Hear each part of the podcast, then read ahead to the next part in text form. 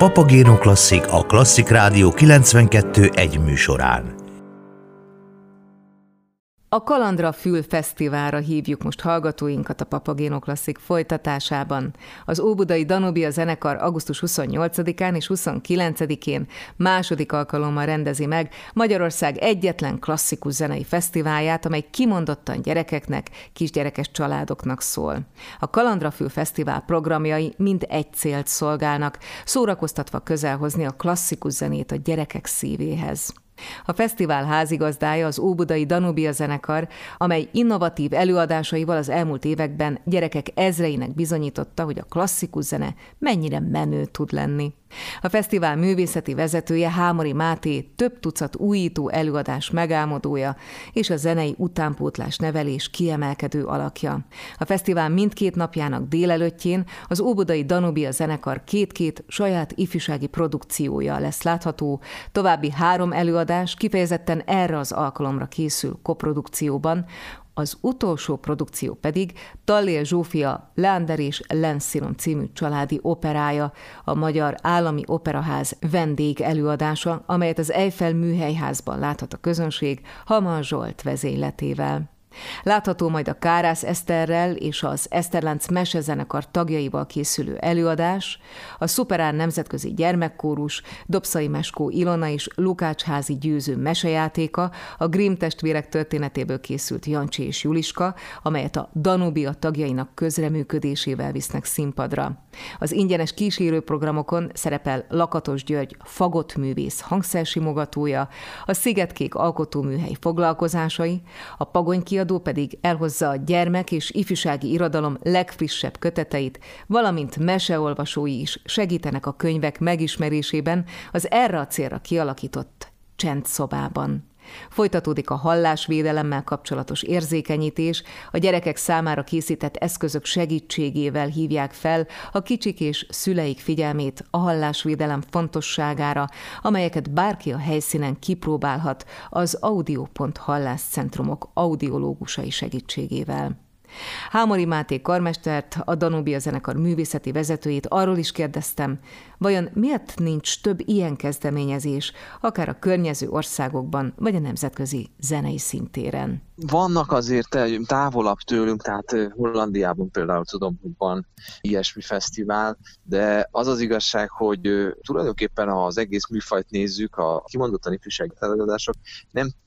tekintenek vissza annyira nagy múltra. Tehát ezek azt lehet mondani, hogy az elmúlt évtizedekben sokasodtak meg, és vált központi jelentőségűvé szerintem mindenhol a világon az utánpótlás nevelés és a gyerekeknek, kimondottan a gyerekeknek szóló, szórakoztató klasszikus zenei előadások műfaja. Arra, hogy ezeket valaki összegyűjtse és fesztiválszerűen adja elő, arra kevesebb példa van, de egyébként, ha megfigyeljük a fesztiválokat, eleve a gyerekeknek szóló fesztivál azért ritkaságnak számít, elsősorban a szülőket szokták megcélozni, úgyhogy mi is igazából ezt a gyerek és családi fesztiválként hirdetjük, hiszen az előadások egytől egyig olyanok, hogy reményeink szerint és az eddigi tapasztalatok szerint a szülőket legalább annyira szórakoztatja, legalább olyan nagy élményt tud nyújtani nekik is, vagy a nagyszülőknek, mint maguknak a gyerekeknek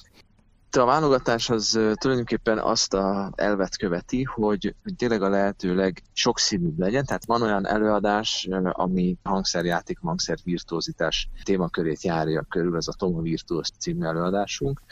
de van olyan, ami egy mesé, tehát klasszikus mese központú, mondjuk Dobszai Meskolironának a Jancsi és című előadása. Van olyan is, ami egészen rendhagyó, egy zenei műfajt próbálunk bemutatni, a fúgafogó, ahol a fúga magát próbálom elmagyarázni a gyerekeknek, megmutatni nagyon sok játékkal, megelevenítve a fuga témákat, mint emberek és mint hangszerek jelennek meg a színpadon, és őket is bevonva abba, hogy megértsük, és kicsit közelebb jusson hozzánk, hogy mi is az a fuga tulajdonképpen. Valóban a közös dolog az, hogy mindegyikben van nevelés, itt szándék is, tanítás is, de mindig úgy igyekszünk tanítani, hogy nagyon sok szeretet és nagyon sok pacagással vegyük körbe az adott esetben a mondani valót vagy a tanítást. Ami összefűzi ezeket az előadásokat, az az, hogy élményközpontúak. Nagyon szeretnénk azt látni, hogy itt nagyon sok mosolygó, nevető fiatal arcot láthatunk, akik akár a következő előadásra is maradnak, még mert annyira tetszett nekik az, amit hallottak és láttak. Abban hiszek, és abban hiszünk a Danubiánál, hogy, hogy csak úgy lehet közbehozni ezt a műfajt, hogyha az öröm kerül középpontba, nem csak az előadói oldalon, hanem a befogadói oldalon is megtapasztalják a gyerekek, hogy a zene az örömöt tud nyújtani, és felszabadító élmény tud lenni. És akkor ezt rögtön ki is egészíteném egy teljesen szubjektív szemponttal, az az, hogy az érzelmek mennyire fontos szerepet játszanak, az öröm mellett más típusú érzelmek is, mert sokkal mélyebbre visz az érzelmek megélése, sokkal mélyebbre viszi a zenei élményt is, hiszen egy nagyon biztonságos közegben élheti meg a gyerek mindezt. Igen, és azt gondolom, hogy ez egy nagyon fontos szempont, amit mondtál, hogy a nevelés során viszonylag kevés figyelmet fordítunk arra, illetve hát a közoktatásban, köznevelésben, hogy a gyerekek érzelmi világát hogyan tudjuk megközelíteni. Tehát mindig csak a száraz tananyagról van szó, és arról, hogy mit kell tudni, amit kell megtanulni a gyereknek, de ezek azok az évek, amikben formálódik egy személyiség, amikor valójában a legfontosabb nem is ez, hogy mit tanul meg, hanem hogy valóban az érzéseit, az, az érzelmeit, az impulzusokat hogy tudja kiélni. És a zene az egy olyan intenzív közeg, amiben a legintenzívebb érzéseket is meg lehet élni, de valóban biztonságos is, körülölel, hogy a híres dalszöveg is mondja, és egy olyan teret képez, amiben akkor se sérülünk, hogyha hihetetlen dühös a zene, és akkor se sérülünk, hogyha nagyon szomorú a zene, mert fel tudja oldani utána, tehát nem marad tüske bennünk, hanem a zene azt a feszültséget, amit teremt, minden esetben fel is tudja oldani, és ezért egy nagyon jó tanítás arra, hogy hogyan kezeljük a saját érzéseinket, és azokat az impulzusokat, amik az életben is érnek minket. Mi tulajdonképpen önző módon a saját közönségünket neveljük ki akkor, amikor a gyerekeknek adunk elő, és bízunk benne, hogy a jelenlévő száz gyerekből lesz kettő-három, aki mondjuk rendszeres koncertlátogató lesz, amikor felnő.